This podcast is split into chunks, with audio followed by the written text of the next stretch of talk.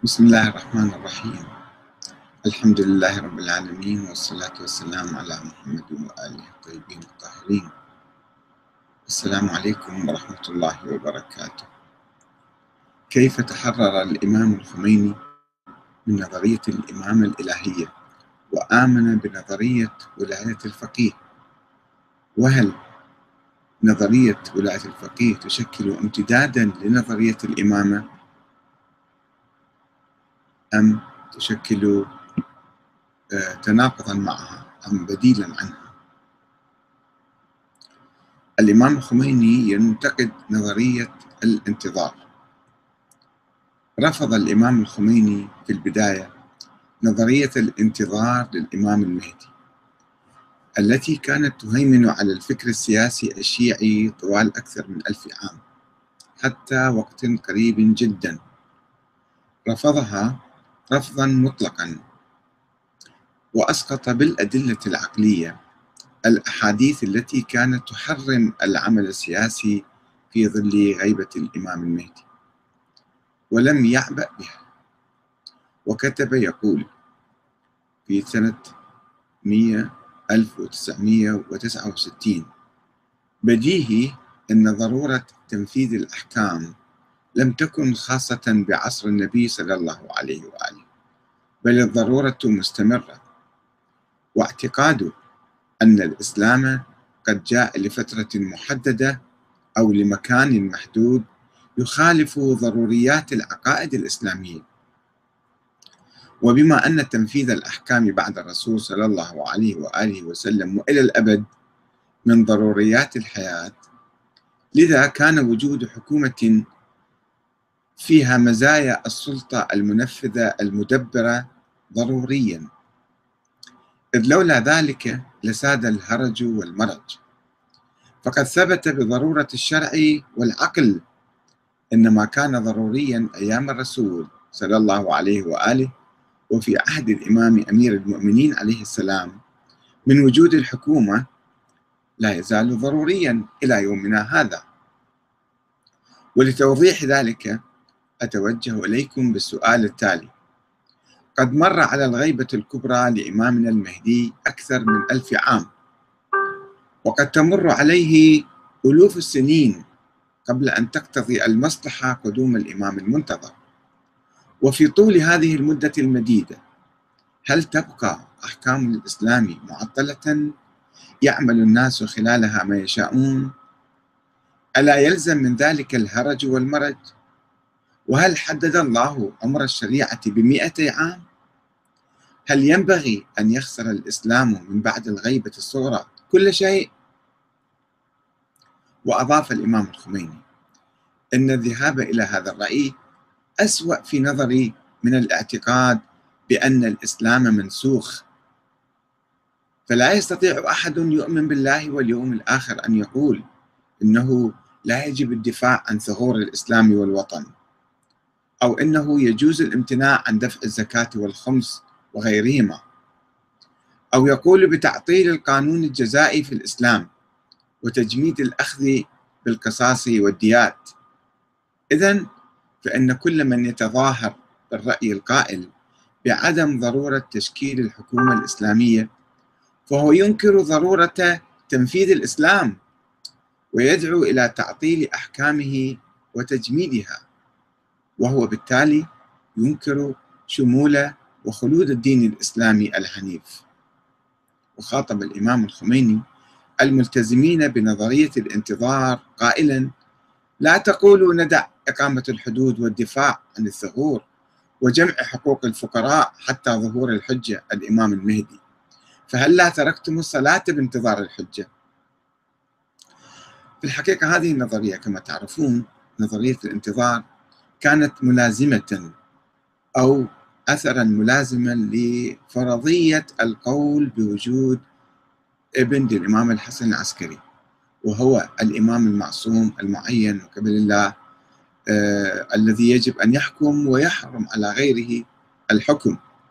والفكر الإمامي الذي الاثنى عشري كان يعتقد بهذه العقيدة وكان يحرم أي نشاط سياسي في عصر الغيبة ويقول لأنه يجب في الإمام يعني في رئيس الدولة أن يكون معصوما وأن يكون معينا من قبل الله ومن هذه السلالة. وهذه السلالة وصلت إلى الإمام الحسن العسكري وانقطعت أو كان له ولد وغاب. إذا الفكر الاثنى عشري كان يقول لا يجوز أن نقيم أي دولة في عصر الغيبة. فالإمام الخميني رحمة الله عليه كان يعالج هذه الأزمة أو هذا المأزق الفكري السياسي الدستوري الذي وقع فيه الشيعة طوال ألف عام. وحاول أن يخرج من هذه الأزمة. ثم فاستشهد على ضرورة الإمامة في عصر الغيبة أنه مو فقط آه، يعني في فترة 200 سنة وإنما الآن نحن بحاجة إلى إمامة بحاجة إلى دولة بحاجة إلى حكومة. وليس شرطا وليس مهما أن يكون معصوما. أو معينا من قبل الله. فقام بإلغاء هذه الشروط الثلاثة العصمة والنص والسلالة. وقال يجب أو يجوز لأي فقيه أن يقيم حكومة إسلامية في هذا العصر. فتحرر لأنه قال هذا شيء غير معقول. الانتظار والالتزام بهذه الشروط المثالية الخيالية. كبلتنا ووقعتنا في مأزق فلا بد أن نتحرر منها وأن ننطلق وبإمكاننا أن نقيم الآن دولة وحكومة. قال ذلك قبل عشر سنوات من الثورة الإيرانية سنة 69 أه وأكد على ضرورة الإمامة ضرورة الحكومة يعني في عصر الغيبة. وقال إنما هو دليل الإمامة بعينه لمتكلمين الإمامية يستشهدون به دليل على لزوم الحكومة بعد غيبة ولي العصر. أو ولي الأمر عليه السلام. لا يجوز أن نترك المجتمع بلا حكومة ولا دولة. نفس فلسفة الإمامة أنه يجب أن يكون هناك إمام. طبعا هنا اختلف مع الفكر الإمامي وتخلى عن الفكر الإمامي بالحقيقة فلم يشترط لا الأسماء ولا الناس ولا السلالة وقال يجب أن نقيم حكومة في هذا العصر. وهذه ثورة في الفكر الشيعي ثورة على الفكر الإمامي بالحقيقة قبل أن تكون ثورة على الشاه. ثورة فكرية نظرية طرحها الإمام في كتاب الحكومة الإسلامية أو في محاضراته التي ألقاها في النجف في حوزة النجف آه، ثم جمعت في هذا الكتاب. وبعد إثبات الإمام الخميني للحاجة إلى الإمامة في عصر الغيبة. لا يمكن أن نبقى بلا إمام.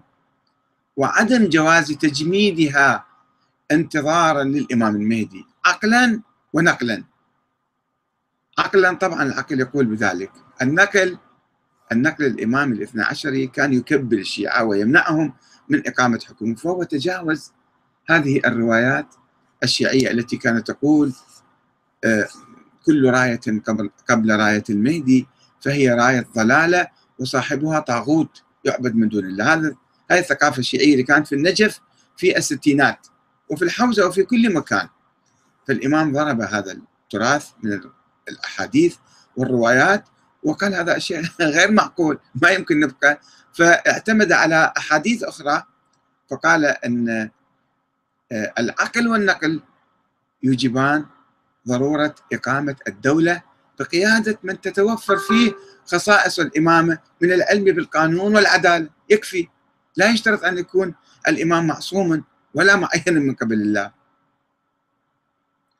وتحدث وتحدث الإمام الخميني عن التشابه بين الفقيه والإمام المعصوم. فقال للفقيه العادل جميع ما للرسول وللأئمة عليهم السلام مما يرجع إلى الحكومة والسياسة. الحكم والسياسة ترجع للفقيه الآن. ولا يعقل الفرق. ما في فرق بين الفقيه وبين الإمام أو النبي حتى في في مسألة الحكم. لأن الوالي أي شخص كان هو مجري أحكام الشريعة والمقيم للحدود الإلهية والآخذ للخراج وسائر الماليات والتصرف فيها بما هو صلاح المسلمين. ومع اقتضاء المصالح يأمرون الناس بالأوامر التي للوالي ويجب إطاعتهم إطاعة هؤلاء الولاة. فولاية الفقيه بعد تصور أطراف القضية ليست أمرا نظريا يحتاج إلى برهان. هذا شيء بديهي. شيء واضح. نحتاج إلى حكومة وإلى إمام وإلى والي ينفذ أحكام الشريعة. ومع ذلك دلت عليها بهذا المعنى الواسع روايات. طبعا روايات أخرى يقصد غير الروايات الاثني عشرية والإمامية التي تمنع إقامة الحكومة في عصر الغيبة كما مثلا نظر لذلك كل مشايخ الطائفه الاثنى عشرية القدماء وال ومن جاء بعدهم كالعلامة الحلي في كتاب الألفين وقال يحرم إقامة الدولة أو الرئاسة أو أي شيء في عصر الغيبة إلا انتظار الإمام حتى يخرج. وهذه مصيبة أزمة ومأزق كبير حقيقة. واعتبر الإمام الخميني الفقهاء أوصياء للرسول صلى الله عليه وآله وسلم من بعد الأئمة وفي حال غيابهم. هم أوصياء وقد كلفوا بجميع ما كلف الأئمة بالقيام به. طبعا بلا حاجة إلى اشتراط الأسمة والنص والسلال وكان الإمام الخميني يؤمن نتيجة لبعض الروايات أن ولاية الفقيه ولاية دينية إلهية. طبعا قبل الإمام الخميني كان آه، الشيخ أحمد النراقي طرح نظرية ولاية الفقيه قبل حوالي 150 200 سنة. وقال أنه الفقهاء ليسوا فقط نواب الإمام المهدي حسب فرضية النيابة العامة للفقهاء. قال لا هم يستطيعون أن يحكموا أيضا وينفذ الحدود بأنفسهم. فمهد لذلك؟ وحدث جدل طويل بين فقهاء الشيعة كالشيخ الأنصاري وإلى السيد الخوئي. فكان هؤلاء يرفضون المحققون من الفقهاء كانوا يرفضون نظرية ولاية الفقيه يقولون من دون إثباتها خرط القتاد وهذا أصعب أنواع الشوك يعني ما يمكن واحد يخرطه بإيديه. فهو يقول دون إثباتها خرق القتال آه، آه، الإمام جاءهم من ناحية عقلية طيب ماذا نفعل إذا إحنا ما أثبتنا ولاية الفقيه؟ ننتظر هكذا آلاف السنين قد تمر ولا يظهر الإمام المهدي. فماذا نفعل؟ لابد أن العقل يقول أن نقيم حكومة وإذا ما كان هناك إمام معصوم فنقيم نحن الفقيه العادل يحكم ويقول الإمام إن الله جعل الرسول صلى الله عليه وآله وسلم وليا للمؤمنين جميعا. ومن بعده كان الإمام وليا. ونفس هذه الولاية والحاكمية موجودة لدى الفقيه. الفقيه لازم يحكم وبإمكانه أن يحكم. ويقول إذا نهض بأمر تشكيل الحكومة فقيه عالم عادل فإنه يلي من أمر المجتمع ما كان ما كان يليه النبي منهم. النبي شنو كان يتولى يعني؟ كان يدير المجتمع. فالفقيه أيضا إذا نهض وشكل حكومة فهو يتولى إدارة المجتمع.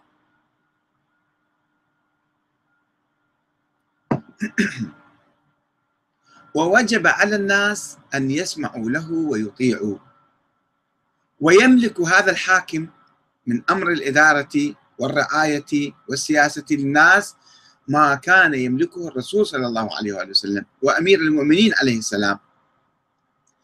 على ما يمتاز به الرسول والإمام من فضائل ومناقب خاصة. إحنا طبعا ما الفقيه مو نفس النبي مو نفس الإمام.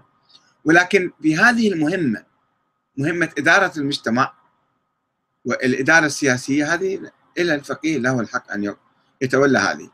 وقد فوض الله الحكومة الإسلامية الفعلية المفروض تشكيلها في زمن الغيبة نفس ما فوضه إلى النبي صلى الله عليه وآله وأمير المؤمنين عليه السلام من أمر الحكم والقضاء والفصل في المنازعات وتعيين الولاة والعمال وجباية الخراج وتعمير البلاد. غاية الأمر أن تعيين شخص الحاكم الآن مرهون بمن جمع في نفسه العلم والعدل. وكان الإمام الخميني يحصر الحق في إقامة الدولة في عصر الغيبة في الفقهاء فقط.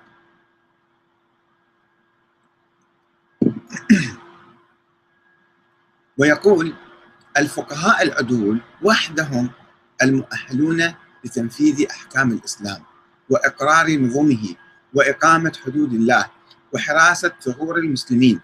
وقد فوض إليهم أو فوض إليهم عفوا وقد فوض إليهم الأنبياء جميع ما فوض إليهم ما فوض, ما فوض إلى الأنبياء.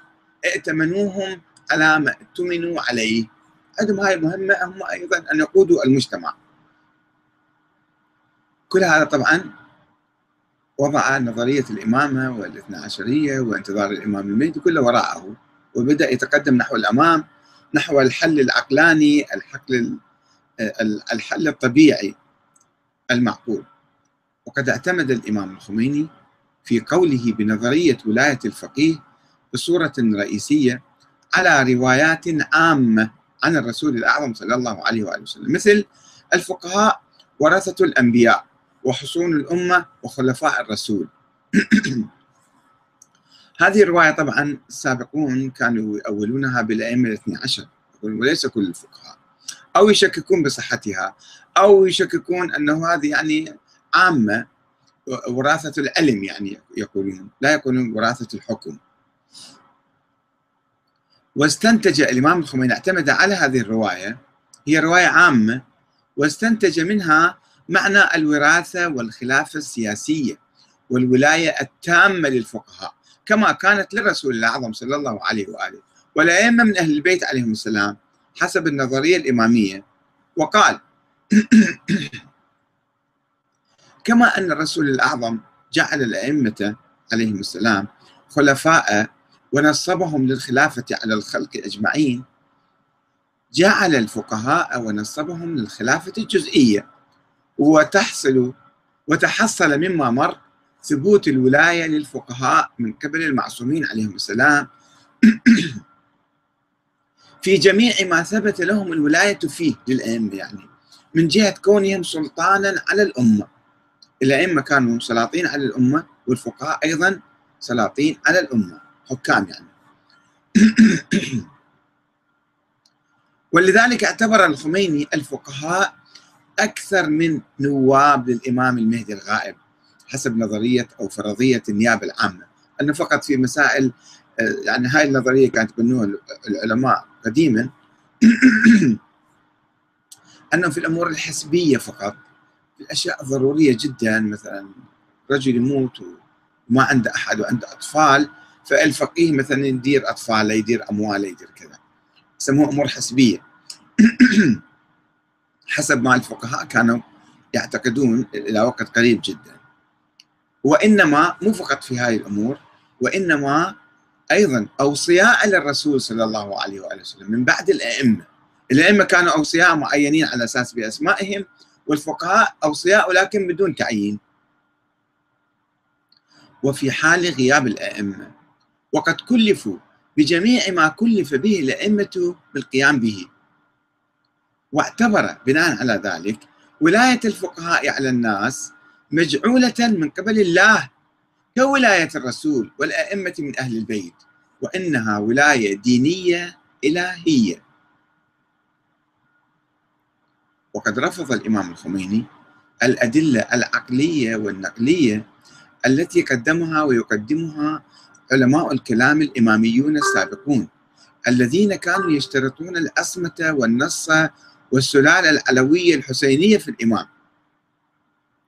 واستخدم العقل في رفض نظرية الانتظار السلبية المخدرة التي تحرم إقامة الدولة في عصر غيبة إلا للإمام المعصوم الغائب. قال هذا مو معقول شنو الكلام هذا؟ وضعف عقليا الأحاديث المتواترة عند الشيعة والتي كان يجمع عليها الإماميون في السابق. عندهم إجماع عليه. كل رأية قبل رأية المهدي فهي راية ضلالة وصاحبها طاغوت وما يجوز إحنا نقيم دولة. عندهم أحاديث في الموضوع. قال هاي الأحاديث المتواترة عندكم أنا كلها ما أؤمن بها. عقليا ما أؤمن بها. مو معقولة هاي الأحاديث هذه. فكلها ضربها ونسفها وتوجه نحو وتحرر من عندها وتوجه نحو نظرية ولاية الفقيه والتي تقول أن كل راية ترفع قبل راية المهدي فهي راية ضلالة وصاحبها طاغوت يعبد من دون الله. وقد استخدم المقدمة الإمامية الأولى في ضرورة وجود إمام في الأرض لينطلق منها إلى إثبات ضرورة الإمامة في هذا العصر. يعني نظرية الإمامة فيها مقدمات أنه الأرض لا يمكن أن تبقى بدون إمام. هذا الإمام يجب أن يكون معصوم. هذا المعصوم يجب أن يعين من قبل الله. هذا المعين من قبل الله يجب أن يكون في هذه السلالة مقدمات هذه. حتى تتألف نظرية الإمامة فالإمام أخذ المقدمة الأولى فقط وضرب البقية. الأرض لا يمكن أن تخلو من إمام. مو إلا لساخت يعني اضطربت وصار زلزال يعني تضطرب فوضى يصير معناته. الأرض لابد لها من إمام. أي إمام كان. برا أو فاجر كما يقول الإمام علي عليه السلام. الأرض لا ما يمكن تبقى بدون رئيس. بدون أمير بدون زعيم بدون قائد. فالأرض لابد لها من إمام. طيب قال هذه المقدمة أخذها. وهذا الإمام يجب أن يكون معصوم ومعين من السلالة هذا كله حط على صفحة. خلاص يعني خلص وقته فقال إذا أستخدم هاي المقدمة لأنطلق إلى إثبات ضرورة الإمامة في هذا العصر. إذا نحن لا يمكن أن نبقى بدون إمام. نحن نحتاج إلى إمام إلى قائد إلى رئيس يعني. فهكذا تحرر من نظرية الإمامة الحقيقة. بعد فترة بعد حوالي عشر سنوات الإمام طرح نظرية أخرى يعني بعد عشر سنوات من إقامة الدولة الإيرانية الجمهورية الإسلامية طرح نظرية الولاية المطلقة. ونظرا لإيمان الخميني بأن ولاية الفقيه مستمدة من الله تعالى فقد طرح بعد حوالي عشرة أعوام من إقامة الجمهورية الإسلامية في إيران. طرح نظرية ولاية الفقيه المطلقة التي لا تحدها حدود. إذن الولاية الفقيه حسب الدستور الإيراني الأول اللي أقر سنة 79 بعد الثورة آه، كان الولاية أو سلطة الولي الفقيه محددة بالدستور الإيراني. الدستور كان يعني يعين رئيس جمهورية وله صلاحيات. ويعين رئيس وزراء وله صلاحيات. وإمام هناك إمام. آه الإمام الخميني آه اجى قال لا بعد عشر سنوات من ذلك قال لا الإمام له صلاحيات مطلقة واسعة أوسع من ذلك. وجاء في رسالة له إلى رئيس الجمهورية آنذاك السيد علي خامنئي كان. حدثت طبعا قصة في إيران حول موضوع آه، قانون العمل وزارة العمل كانت تعد قانون للعمل للعمال العلاقة بين العمل والعمال وأصحاب المعامل حتى تنصف العمال من أصحاب المعامل. آه، مجلس الشورى كان يقر هذا القانون في ثمان دورات. ثمان دورات كان يقر الدستور. مجلس صيانة الدستور كان يرفض هذا القانون يقول هذا مخالف للدستور مخالف للإسلام كما يرى هو. هو مجموعة فقهاء وقانونيين. فوزير العمل نفذ صبره سنة 88 وكتب رسالة للإمام قال له أنا العمال راح يصبحون شيوعيين لأنهم بلا حقوق بلا يعني رواتبهم كذا مو محددة. وراح يصير ثورة في العمال. وأرجوك أن تتدخل وحل لنا هاي المشكلة. هذول مجلس صيانه الدستور عاصين ما يقبلون يمررون هذا القانون. وثمان سنوات صار هم يعطلوه فالإمام قال للوزير العمل قال له روح أعمل فيه. أنت روح طبق القانون ما عليك بمجلس صيانة الدستور. والقوانين حسب الدستور الإيراني يجب أن تأخذ توقيع أو موافقة مجلس المحافظة على الدستور. إذا ما وافقوا ما وافقوا ما وقعوا القانون ما يصبح دستوري. يعني ما يجوز العمل فيه. ولكن الإمام هو بشخصه وولايته العامة قال له روح ما عليك روح أعمل. هنا اعترض رئيس الجمهورية آنذاك. السيد علي خامنئي باعتباره حامي الدستور الإيراني. كل رئيس جمهورية يعني. باعتباره حامي الدستور الإيراني وقال هذا شلون تجاوز يعني ما يصير. مجلس المحافظه على الدستور أو سنه الدستور أيضا تقريبا تململ وامتعض وكاد يعترض على ذلك. فالإمام كتب رسالة مفصلة مطولة جدا إلى رئيس الجمهورية السيد علي الخامنئي. جاء فيها. إن الحكومة التي تعني الولاية المخولة من قبل الله إلى النبي الأكرم صلى الله عليه وآله مقدمة على جميع الأحكام الفرعية الإلهية. مقدمة حتى على الصلاة والصوم والزكاة والحج كل شيء الحكومة أهم شيء. ولو كانت ولو كانت صلاحيات الحكومة محصورة في إطار الأحكام الفرعية الإلهية لوجب أن تلغى أطروحة الحكومة الإلهية والولاية المطلقة المفوضة إلى نبي الإسلام صلى الله عليه وآله. وأن تصبح دون معنى. هذا ما يصير. لازم نلغي الحكومة كلها. لابد أن أوضح. طبعا هاي مقتطفات من الرسالة الطويلة. لابد أن أوضح أن الحكومة شعبة من ولاية رسول الله صلى الله عليه وآله المطلقة. الولاية المطلقة لرسول الله. وهاي الحكومة شعبة من عدها يعني فرع من عدها وواحدة من الأحكام الأولية للإسلام من الأحكام الأساسية الأولية ولا ومقدمة على جميع الأحكام الفرعية حتى الصلاة والصوم والحج. وضرب مثال ذلك أنه منع الإمام الخميني ذيك الأيام من ذهاب الحجاج الإيرانيين إلى مكة بعد المجزرة اللي حصلت لهم في الحرم إن باستطاعة الحاكم أن يعطل المساجد عند الضرورة وأن يخرب المسجد الذي يصبح كمسجد ضرار ولا يستطيع أن يعالجه بدون التخريب يقدر يخرب المسجد. وتستطيع الحكومة أن تلغي من طرف واحد الاتفاقيات الشرعية التي تعقدها مع الشعب إذا رأتها مخالفة لمصالح البلاد والإسلام. مثل ماذا اتفاقيات تعقد الحكومة مع الشعب؟ مثل الدستور. الدستور هو في الحقيقة اتفاقية للحكم وتحديد الصلاحيات والواجبات والمسؤوليات بين الناس وبين الحكومة فهو اتفاقية شرعية موقعة بين الحكام وبين الناس.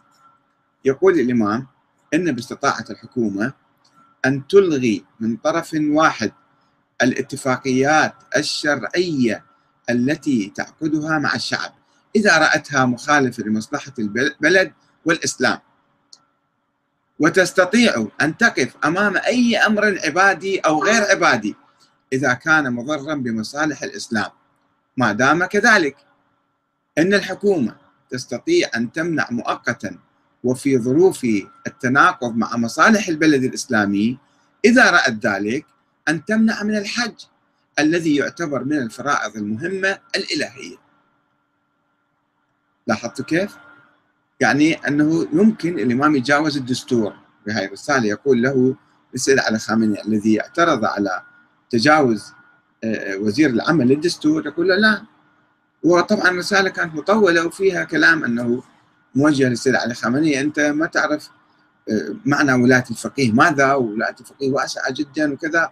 ورسالة مطولة هذه. وكانت هذه الرسالة تطورا كبيرا في نظرية ولاية الفقيه باتجاه الشمولية والإطلاق وقفزة كبيرة في توسيع الولاية حدود الولاية يعني.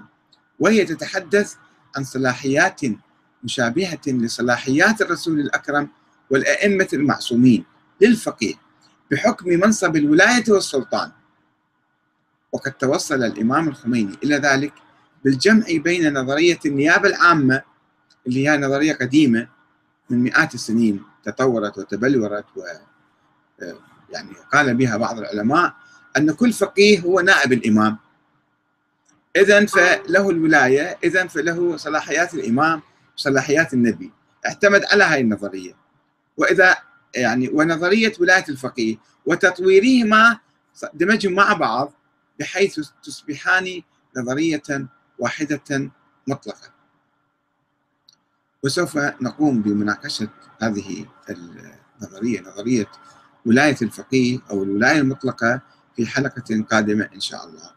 ولكن نقول باختصار أن هذه نظرية ولاية الفقيه المطلقة تقوم على فرضية نيابة الفقهاء العامة. هي فرضية وليست آه، يعني مؤكدة عند الشيعة. بعض العلماء افترض الشيخ المفيد افترضها افتراضا. قال للقاضي الذي يجبره الحاكم الظالم على ممارسة القضاء أن يفترض أنه نائب عن الإمام. ومن هناك بدأت الافتراضات تتوسع والصلاحيات تتوسع. وطبعا تقوم أيضا على فرضية وجود ولد الإمام العسكري هو الإمام الغائب آه، الثاني عشر. فإذا هذا أيضا آه، يعني هي فرضية. وأيضا فرضية وجود الإمام الثاني عشر تقوم على فرضية الإمامة الإلهية. أن الله قد عين الأئمة الاثني عشر والنبي سماهم أو سمى واحد بعد واحد ذول يصيرون أئمة على الناس. وما إلى نظرية الإمامة آه، أو النيابة العامة أو ولاية الفقيه ما لها علاقة بإرادة الناس واختيارهم وعلى آه، أساس يعني الشورى والرضا. فهنا كانت الشورى تغيب. يعني الإمام الخميني تقدم خطوة نحو الأمام خطوة كبيرة آه، في التحرر من نظرية الإمامة وقال الآن إحنا نقوم بدور الإمامة. وضرب نظرية يعني خلاها وراء موضوع العصمة والنص والسلالة ولكنه لم يتجه نحو الشورى. لم يلتزم بالشورى كثيرا ولم يؤمن بالنظام الديمقراطي بقوة. صحيح هو وقع على الدستور الإيراني اللي كان هو جمهوري إسلامي يعني يقوم على إرادة الناس واختيارهم ولكنه آه، عندما صار تصادم في الدستور بينه وبين صارت عقدة في تمشية القرارات والدساتير الأحكام الإيرانية فهو تشبث بتلك النظرية بأن شرعية الإمام شرعية الحاكم تأتي من الإمام المهدي تأتي من الله. وشرعية إلهية وبالتالي حكم ديني مو مشكلة إذا عقد اتفاقية شرعية مع الأمة. اتفاقية شرعية مع الأمة أن يلغيها من طرف واحد وينتهي الموضوع. سوف نناقش هذه النظرية بالتفصيل إن شاء الله في حلقة قادمة. والسلام عليكم ورحمة الله وبركاته.